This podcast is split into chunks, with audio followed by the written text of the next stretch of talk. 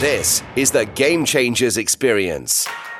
Deep dive conversations with leading business disruptors, Olympic athletes, celebrities, entrepreneurs, and influencers from around the world. This show will teach you insights about the winning principles in mindset, productivity, marketing, branding, entrepreneurship, business strategy, and more. Hosted by Productivity Authority, business strategist, former elite athlete, author, and public speaker, Adam Strong. Hello, everybody, and a welcome to the Game Changers Experience with myself, Adam Strong. And today we have an amazing guest here on the show, someone that I absolutely love in terms of her being and her authenticity. We originally met on Clubhouse as for some of the other guests that we've had here on the uh, on the podcast. And um, we hang out a lot on clubhouse rooms, and we share similar content and some. And we have some. And what I love about Justine is that she's very opinionated. Right, I love I love opinionated guests, but also very knowledgeable in what she does. She really she really comes from a place of um, caring for others before she thinks about herself. So I really that's a really great trait to have. So who we got on the show? Well, I just mentioned her. Her name is Justin Justine Beauregard. And Justine is a creative business strategist for entrepreneurs and small business owners like you guys. And uh, her big thing is all about putting people first before profits, which is what I love. Uh, she's a speaker. She has sc- scaled multiple businesses, seven, fi- seven to eight figures and beyond. Uh, she writes for Entrepreneur Magazine, and she's raised over a million dollars uh, for educational non for profits, which I which I absolutely love. She's also a podcast podcast host called Ask the Marketing Expert. So, what are the things that we're going to be talking about today, ladies and gents? Well, we're going to be talking about Justine's zone of genius because lo- we love using that word zone of genius, right? Rather than kind of USP. It's far more sexy. Um, we're going to be talking a little bit about holistic versus tactical marketing. Uh, we'll give you a little bit more kind of like depth as to what that looks like. Uh, we're also going to be talking a little bit about how to work out your cost per lead because I don't know about you, but if you're a business owner, whatever gets managed gets uh, whatever gets measured get, gets managed. But how do we really work that out from a marketing and uh, budgetary perspective? We're also going to be talking a little bit about organic versus paid, but we'll also be talking a little bit about more around how to be more human when it comes to your your marketing strategy and tactics. So without further ado, Justine, welcome to the show. Thank you so much. It's lovely to be here. I always love spending time with you. Ah, that's so kind. Well, I'm glad you do, and I know that our listeners do as well. So, um, so that's kind of cool. But you know, it's interesting how, um, you know, I suppose in a way, our uh, I suppose friendship has really kind of like flowered over the last 18 months, you know, and even though we've kind of like been in and out, you know, especially on clubhouse rooms and stuff like that, it's just kind of interesting. We share very core, uh, similar core values, and um, you know, and I, I am as big a fan of, of you that as you are of me. So I just want to say that. Oh, I appreciate that. Yeah, I love that we have one of those instant connection friendships where we could go two months without talking to each other and it's like no time has passed it's wonderful absolutely so um, now i know that you've been in the world of you you first started up your first business at the age of six if i'm not mistaken is that right yes i'm a cool 21 right now no i so i've been in the marketing world i've been a marketer and a sales trainer for about 15 years and I started my business in 2014. So it's been about eight years. Nice. Very cool. Yeah. Very cool.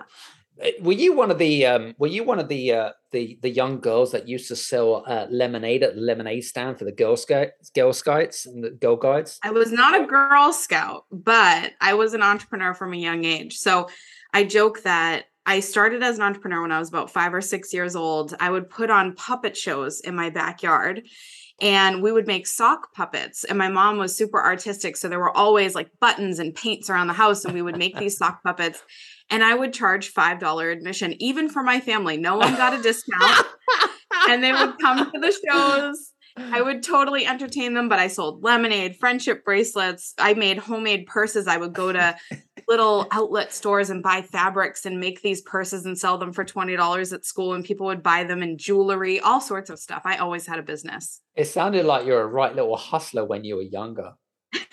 I don't know. I don't know if it's stopped. You know, like I just love bringing a smile to people's faces and when I see a need or a gap somewhere, I'm like I can fill that. I can do that. I can bring joy to people and help them and change their life. So why not do it? Love it, love it, love it. I love a good story uh, to start to start the show um, as we as we kind of crack on. So, um, uh, marketing, bit of a minefield. I mean, it could go into many different things, couldn't it? It could go into uh, email marketing. We could do social media marketing. I mean, marketing is such a huge thing. Um, but I really wanted to focus specifically on on the human element of marketing, right? Because I feel like over the last couple of years, specifically, I feel like a lot of us have really lost that human element of you know connecting with our audience and stuff like that so let's get straight into the nitty gritty of today's conversation which is all about the the human you know using that human element of us uh, and connecting with our audience um, from your perspective what is that what does that mean to you you know, when we look at kind of the human element versus maybe kind of a more of a, a robotic tactic, if you like? Yeah. So it's interesting that you say you love stories because I'll tell you a quick one. Mm. Um, going through a rebrand right now, working with a brilliant copywriter. And as we did these voice of customer interviews, which I would recommend anyone do when they're going through a rebrand, hear from your customers, ask really intentional questions. One of my long term clients came back and said, what is the most, you know, important thing that you notice about working with Justine? And you would think most people would say, She's made me a lot of money. She's helped me strategize. She's helped improve my processes, whatever. And I have done all those things for this client. That's why she's still with me. But what she said was, She sees me. And that's important, like, really sees me. And I think that is such it's such a core value that we share and it's it's something that I really prioritize and it's a skill like anything else you know you show up online and something shifts when you're trying to sell something when you're like moving into this place of like i'm not just like picture you just bought an, a new iphone Mm. You have no problem just like running around to all of your friends. Let me take your photo. Let me tell you about this iPhone. Look at all the things that I can get on this that I didn't get on my last one. And you're like selling the crap out of that iPhone to everyone you meet, like random people at the store you're selling it to.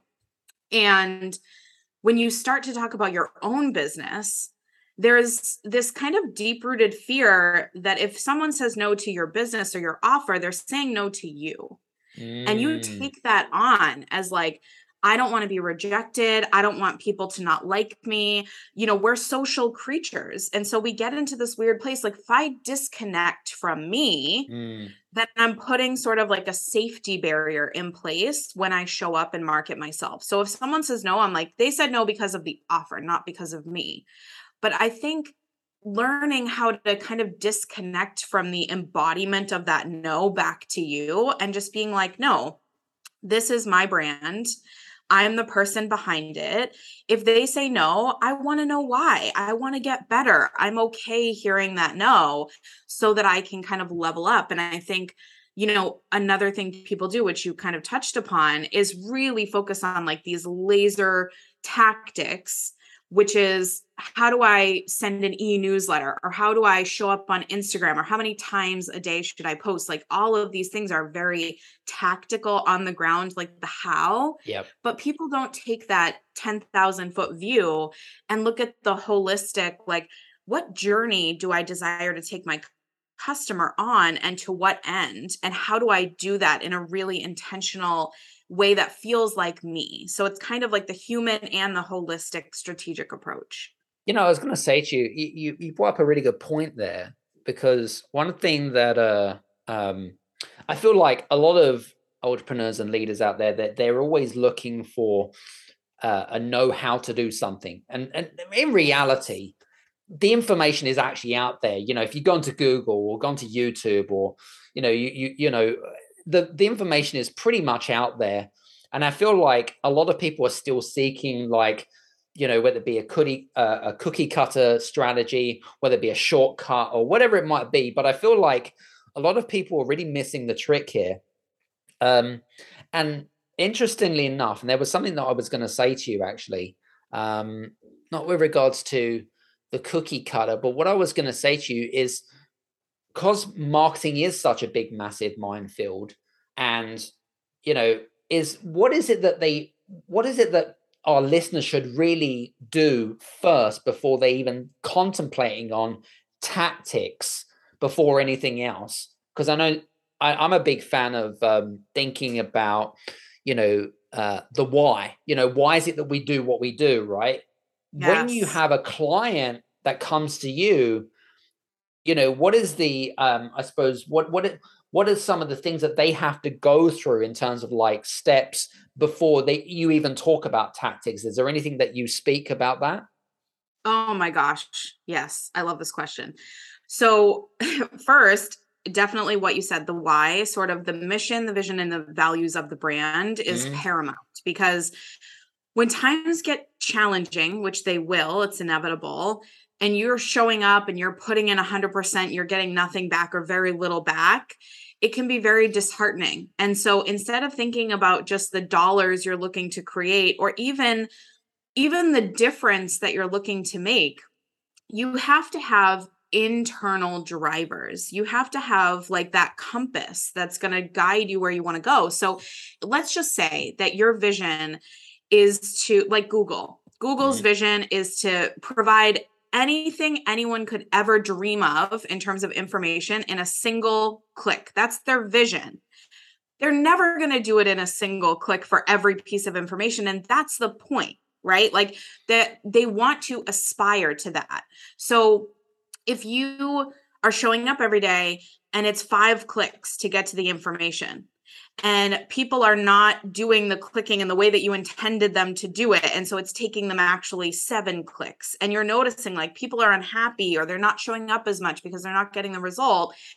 As google you would be like i need to get them there in one click they're actually trending backward. They're not getting there in the five clicks I've designed it to do. They're getting there in seven clicks and they're getting disheartened. So instead of me being disheartened with what I'm lacking or what they're not doing, I'm like, how do I get them from seven to one? Like now there's even more work to do to bridge this gap. So I have to show up even more. I have to ask even better questions. I have to redesign this to be even more intuitive and helpful and so you're coming at it from this place of like, it's almost an impossible get. Mm. Like you've got this big dream that you're chasing. And after that, after you decide, like, this is my mission that's guiding me, and these are my vision and my and my values, then you have to have the best offer possible that you can make. Mm. Because that is the biggest difference between, you know, people think you've got to niche down I don't teach that. I actually don't believe you need to niche down. What I believe is that if your offer is insane, if it's so good, you're like, I have like almost picture. I was talking to a one on one client yesterday, and I said, picture there's every single person around you has a door next to them. They're walking around with this locked door. You have the master key to those doors. Every single one of them you can open. It would be a disservice for you to not walk up to that person who's trying to open this door, like pulling on it with all their might and can't get it open, and just go boop and unlock it and they walk right in. like the more you can do that, the better off you are. But your offer needs to be the acknowledgement that you have the key. And so when you go and sell the crap out of that new iPhone, like with ease, that's because it's an irresistible offer. But if you're not loving the price, if you're not clear on the benefits, if you don't have everything wrapped up, so when someone says, What do you do? What do you sell? Why is it amazing? And you don't feel like it's an absolute steal, you're not going to sell it. And mm. you're not going to sell it nearly as well or nearly as often as you would something that you do feel that way about. So, those are the first two steps I would tell anyone to take. You know, um, I think you've uh, really given given some great golden nuggets. The other thing I was going to ask you is, in terms of belief, because I'm sure that there are clients that have come to you where they may feel, I don't know, a little bit incompetent or inexperienced with regards to marketing, I guess one of the things that from your from my perspective is how where does belief come in this? Like, you know, where in which step does it come right at the beginning? Does it come in the middle? What's your thoughts on that? And what advice do you give for people with regards to about belief? I think you have to focus on what you have, not what you lack. And that's a struggle when you're learning something new. A lot of people are like, I don't know how to market. I've never built a business before. And I tell people, like, you know what's awesome that you don't know how to market. And you know why? Because that means that you've been focused on we'll go back to your favorite term you've been focused on building your zone of genius so heavily so wonderfully so beautifully so fully that you haven't even thought about how to sell the thing that you've been working on creating, which is awesome, right? Like that, you're not supposed to be a marketer. Like that's your job is to do the thing you were put on earth to do. And for 99% of people, that's not marketing and sales. So that's mm. actually a good thing. What you want to focus on though is like even with selling. So I tell people, you sell all the time. You sold your partner on what to have for dinner. You sold your parents on where you wanted to eat for your birthday. Like, whatever it is, you sold yourself on buying a new top. Like, whatever it is that you're doing, you're selling all the time, multiple times a day. So, recognizing like, I have the ability to move someone into the lane that I want them to be driving in.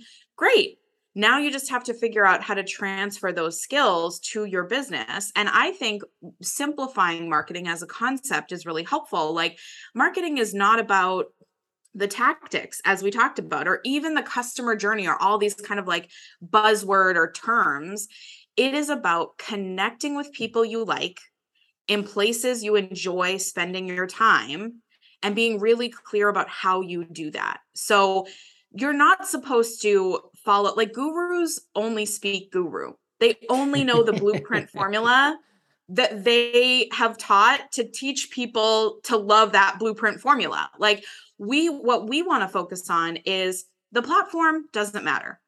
There's millions of people at a bare minimum on every single social media platform out there today that you would use. There are billions of emails sent and received every single day. There are hundreds of millions of podcast views every single day and of blogs that people read every single day. Like there is a place for you to be, even thousands of people locally who are networking all around you that you probably don't even notice. So, all of these things, there's people for you.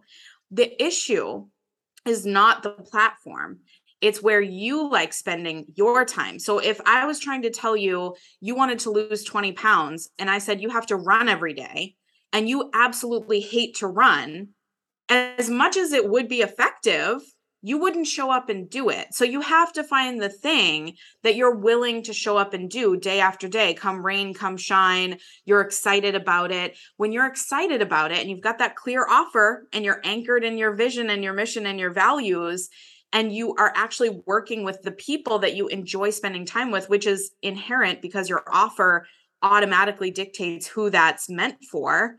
Now you've got no problem. If you're already spending time on Facebook and you have an amazing offer and these people are like perfect for it, everything kind of aligns. So I think instead of trying to go outside of yourself for a strategy, go inward. You know, I want to pick up something that you said there and I want to challenge that thought process because you mentioned about you mentioned something about you know if you don't enjoy something then you're either going to avoid it or don't do it at all. But my analogy is is that if you're if you're avoiding something right and well are you i give a great example of the gym right? So people people know that they need to lose weight right? People know that they need to increase their energy and so forth right? Do they do it? No. And generally because they are they don't enjoy exercise or for whatever reason that they or whatever it is. Now, I used to be a PT as an example, right? And one of the things that uh, one of the things that some of my clients, I used to get my clients to do uh, burpees as an example, right? Now, everyone hates burpees. It's a bit like it's one of those exercises that you just detest because I love them. And you're like, okay, okay, we got a fan here of burpees. Okay, fan of burpees, everyone. Um, but generally, the reasons why they hate them is because number one is they're no good at them, and number two, they know that if they keep doing them and they keep doing them, the more that they hate them, the more that they get good at them, and then suddenly they get the results. So, going back to what your statement was, which was, you know, regardless of what you give someone in terms of strategy, how does that fit in with what I've just said? Do you think that they're, do you think from your perspective that actually, if they did do something which was out of their comfort zone or they weren't very good at, do you feel like they would, that, do you endorse or do you tell your clients to, no, just, just do it? Or do you just tell them to just, you know, delegate it out? What's your thoughts? It depends on the client, you know? Mm-hmm I think there are some people, I'm one of them. This is why I love burpees. oh, you love burpees. Okay. Oh, yeah. yeah this is why I love them because there are some people like me yeah. who almost are motivated by the thing that is they're bad at. Like, right, right. If I notice that someone is that type of personality that's like, give me the thing. I'll tell you another quick story. Love storytelling. Love. Um, when I was in college, I rocked finance classes. Like my finance, I would get 100s on every single exam. And I went to a school for finance and accounting historically. It kind of shifted into having some arts programs and other things. But initially, it was a finance and accounting school.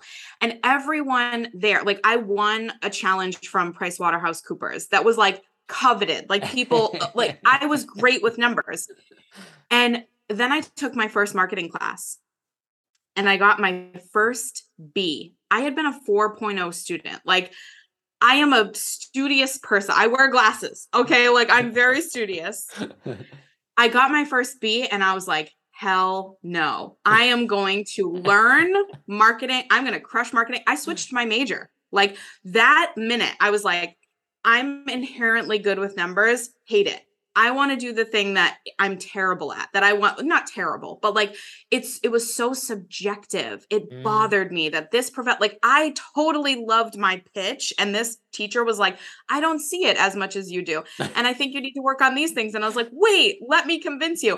And so I got into this whole career path because I like to be challenged. Now, some of my clients, most of them in the beginning, they need the low hanging fruit. Mm-hmm. They need the quick win, the easy thing. So instead of being like, run every day or you're never going to lose the weight, some people might really respond to that. But the majority of people need to feel that sense of accomplishment and that sense of comfort at first to kind of ease into the pool. Like most mm-hmm. people walk into a cold pool, they don't just jump right in so it's kind of thinking about it in terms of like the early adopters are like the brave ones. They're going to just like go for the gusto. Majority of people are somewhere in the middle. Like we need to ease them into it. And that's what I mean about finding the thing you're actually going to show up and commit to do so you can see some momentum. And then you can start to be bolder and notice that you're able to achieve a win. Then you can jump in the pool next time. It's a bit like kind of jumping out of the airplane versus hand holding.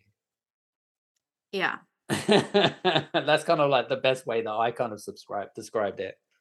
Yeah. I mean, and those are very extreme comparisons, right? Absolutely. Like, you know, you're and you're very rarely uh, in the US, if you jump out of a plane, you have to have a tandem jumper. Like mm-hmm. that is a requirement the first time that you jump out of a plane. So you can't just like decide take a quick class and then jump out of this plane. Like you have to have somebody with you. And even some of the more experienced jumpers like i have a cousin who's i mean i wouldn't call her experienced but she's gone a handful of times. She always goes with a tandem jumper. So it's kind some people just need that and sometimes it's a requirement. Yep. Love it. Very cool. Now today's all about like understanding marketing from a human perspective right? Or human tactical yeah. marketing or whatever you want to call it, however you want to call it. Um, from your perspective, what do you think um, people want from, you know, people that are listening in right now, some of our listeners in, which are entrepreneurs and leaders, what do you feel like a lot of them are still doing what they did maybe a couple of years ago? Because, um, you know, it's interesting because I spoke about this in a podcast as well around um, kind of this kind of spiritual awakening and people want to feel like they, they trust you and you know you've got to build this human connectional element and, and things like that.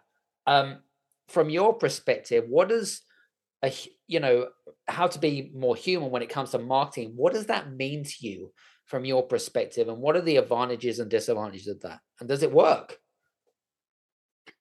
Well i'm proof that it works so I actually did a post on LinkedIn the other day. In terms of earnings, I'm in the top 6% of entrepreneurs across the world because I make six figures. And it's interesting thinking about, I was always told, this is a really interesting thing that I just remembered. Mm. I was always told that you have to kind of be a shark to survive in the water. Like, if you're too if you're like a dolphin and you just want to play and like have fun in the water you're gonna travel you know kind of at your own pace and you're there's always gonna be sharks that are like grabbing up all the food. Like you're just concerned with playing and they're really concerned with like the dollars right? Mm-hmm.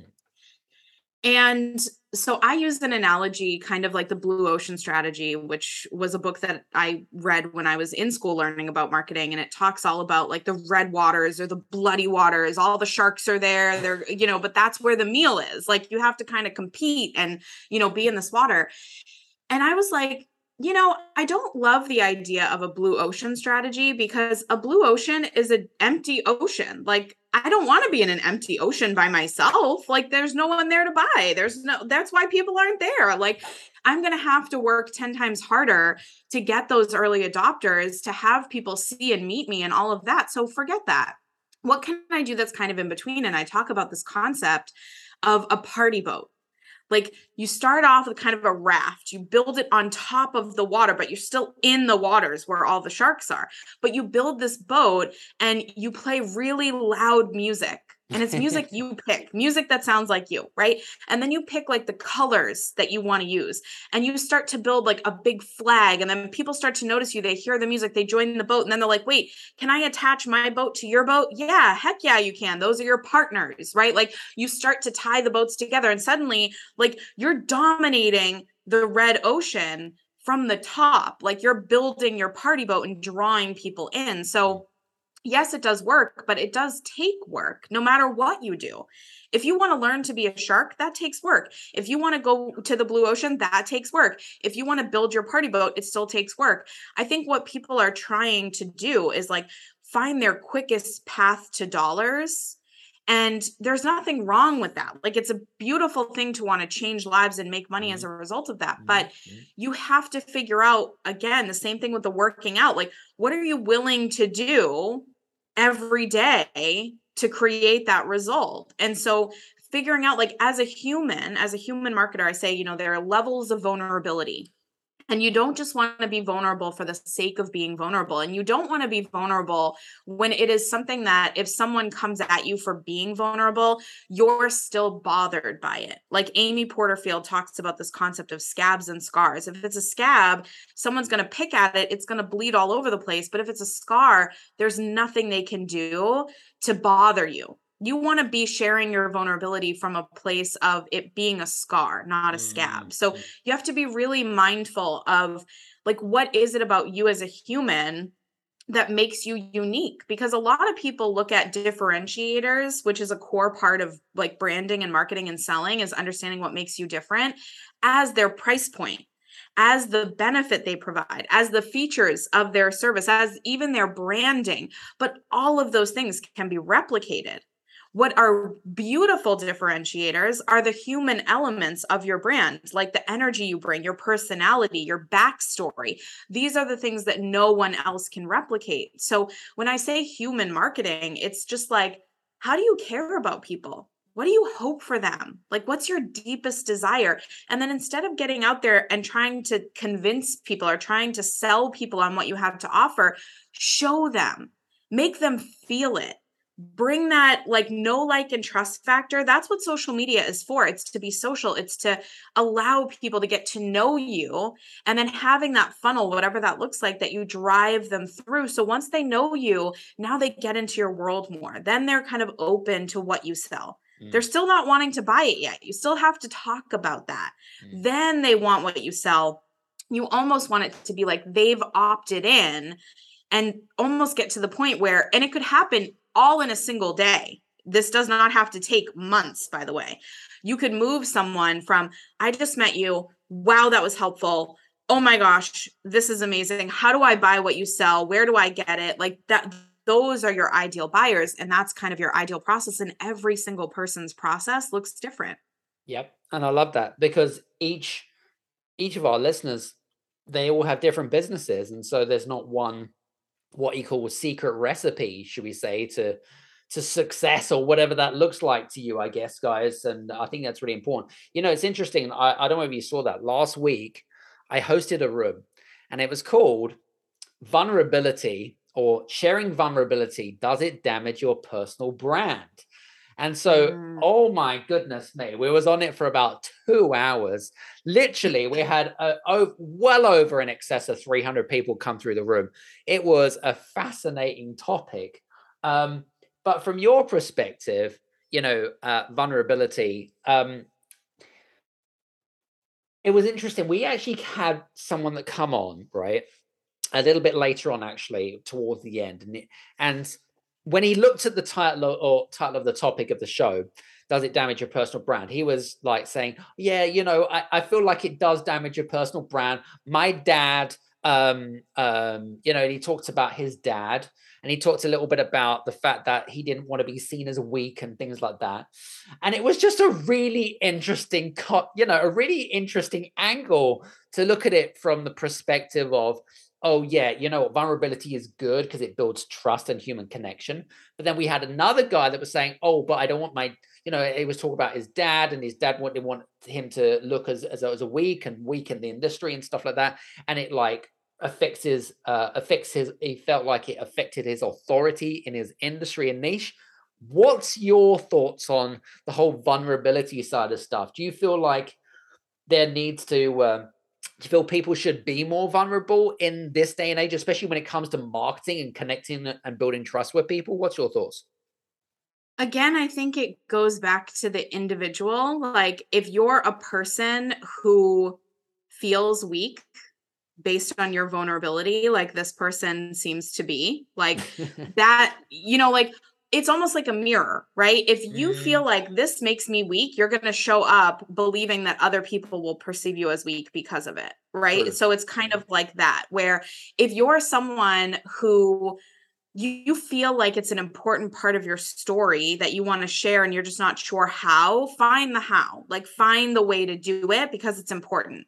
But if you're like, I'm trying to be vulnerable because that's the thing to do, or like that's like the trend right now. Don't do it. Like that's, you know, so it, it really depends on the person. I will share that I'm in a, a group coaching program for being the best coach I can be.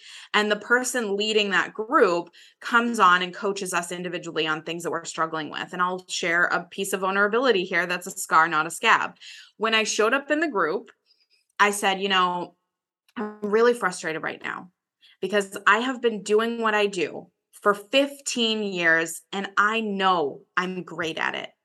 But I also know that these other people, these influencers, these gurus, these, you know, size two idiots. blonde models, these idiots are kind of popping up and they're scooping up all of the people that I know I can help and I know they're not getting results for because those same people they're serving are showing up in my program a year later. Mm. And it's bothering me and it's annoying me. Like, I feel like I'm not pretty enough. I need to be thinner. I need to have a better wardrobe. Like, there's all these things physically about me that I don't, I feel are holding me back. And I need coaching on this. Wow. And we went through the coaching and I was just like, I'm so upset. I care so much. I want people to get results.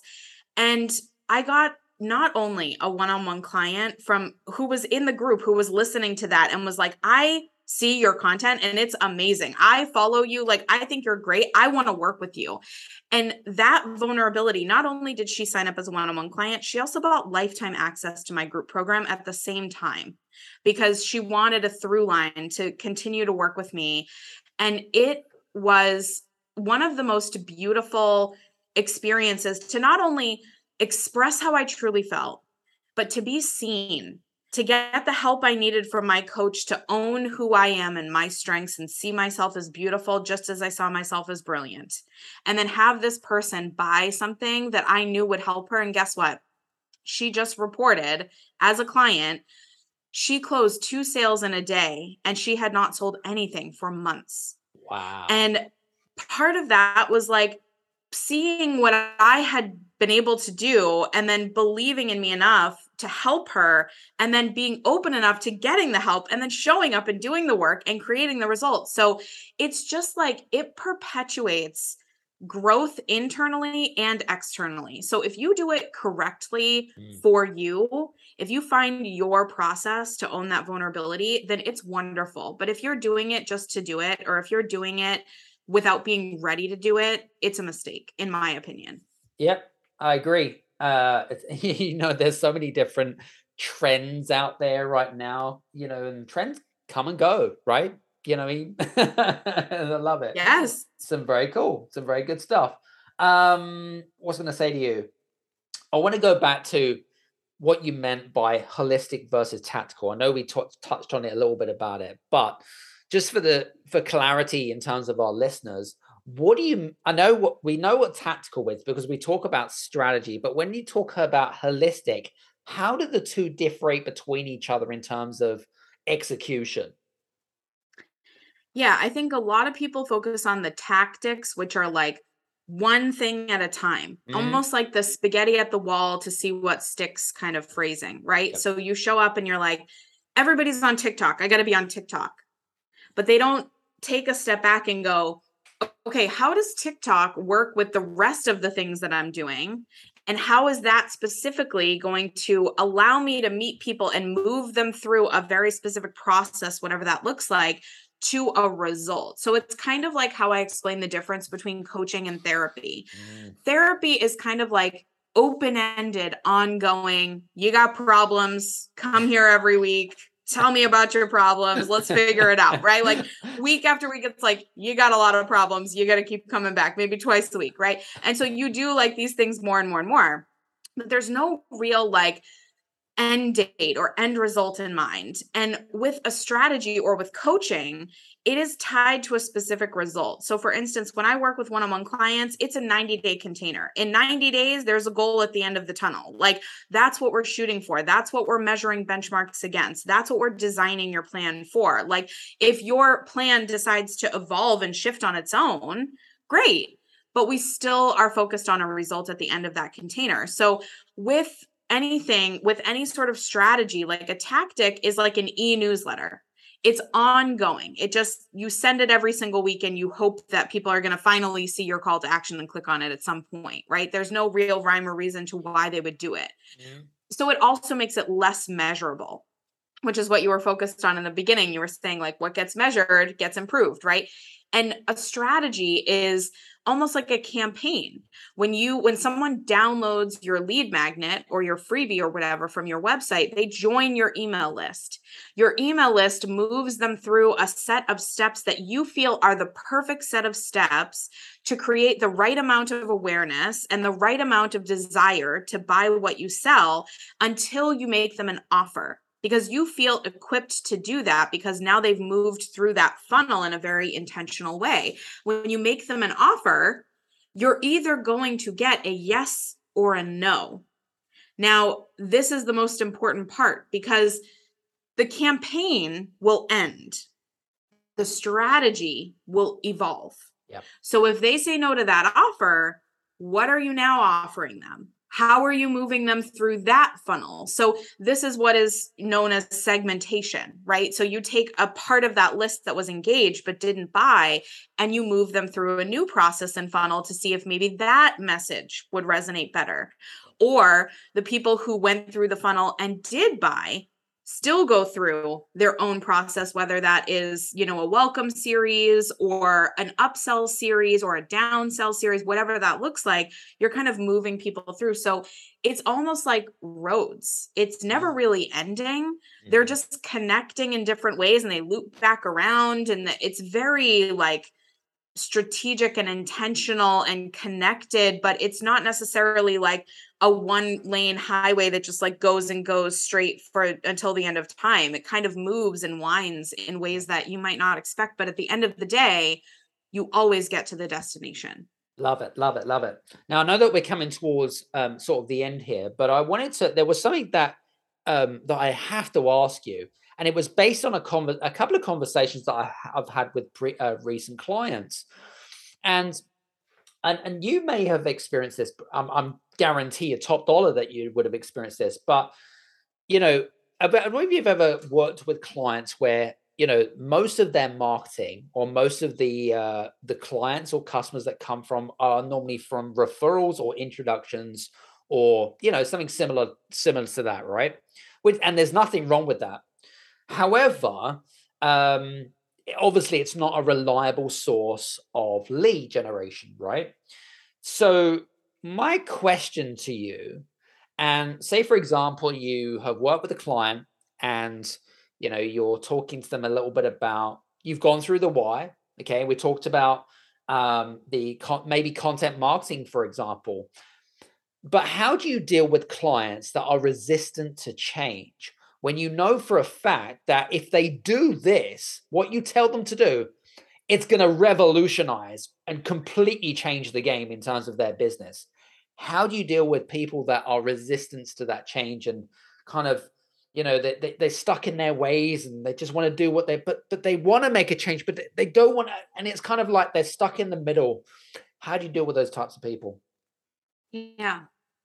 So have you ever seen a venn diagram do you know what that is no i have not okay so this is a concept i teach in my program it's there's one side of it which is the client's why Mm-hmm. And then there's another side of it, which is your why. So yeah. almost two circles. Mm-hmm. Where they overlap is the sweet spot. Oh, I get it. I get it. I get it. I understand. Mm-hmm. So it's that middle of the two. So they have their not just their why, but also like their willingness, what they're willing to do, their day to day schedule, their amount of time, their amount of money, like all of the things that are within their circle and all of the things that are within your circle that you want for them. There is always a place in my belief system that those overlap. Mm-hmm. Yep. Sometimes it's really small. this is what it this is what is happening when that person that you're talking about like there is an overlap but it's like tiny like mm. you have to be really good at what you do to be able to show them that piece so what i would say is just like i would if you're struggling with selling the same principle applies you're because you're selling your client on doing mm. something that you know is going to help them right yep. it's the same thing yep ask better questions. Curiosity and active listening is the key in this type of situation. So, understanding why they're resistant, not making assumptions as to why they're resistant, but asking good questions, asking questions and getting more clear and specific about your side of things, because maybe that is the reason why things are not moving ahead is that they're not clear on what it's going to take or how hard it's going to be or how much time or how much money or any of these types of things. So, getting really clear and specific and finding ways to kind of widen that overlapping circle piece to make it clear and easy for both of you to kind of jump in that section of the Venn diagram. So, the more questions you ask, the more curious you get, the more you listen to them, the more you might have to bend on your side a little bit. like, I want to make this work for you. What's it going to take?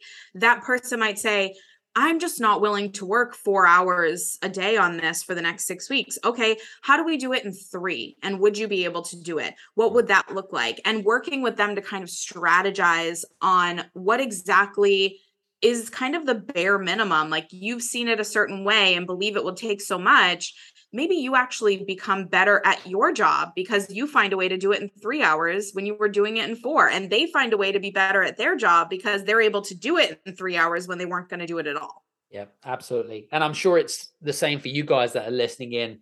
Um, you know, especially if you are in that kind of like stage in your life where you're thinking, oh, you know, that great LinkedIn tactic or whatever it is, and you knew for a fact, but you were just kind of resistant. So I hope that kind of, and you know, I don't know about you, but also kind of like asking those same questions to yourself, to your inner critic, you know, because your inner critic is eh, that is asking questions of you all the time. So you've got to make sure that you are armed with the right questions um, in retaliation to that. So um, anyway, this has been a hell of a lot of fun. I've really enjoyed it. Same here. Yeah. Thank you for having me. Well, listen, guys, hope you've enjoyed um, today's show. Um, and um, I was going to say, what I what I was going to say, I would highly endorse you, everyone that's listening in, to connect with Justine and uh, check out her social media links, which we'll put on the show notes below.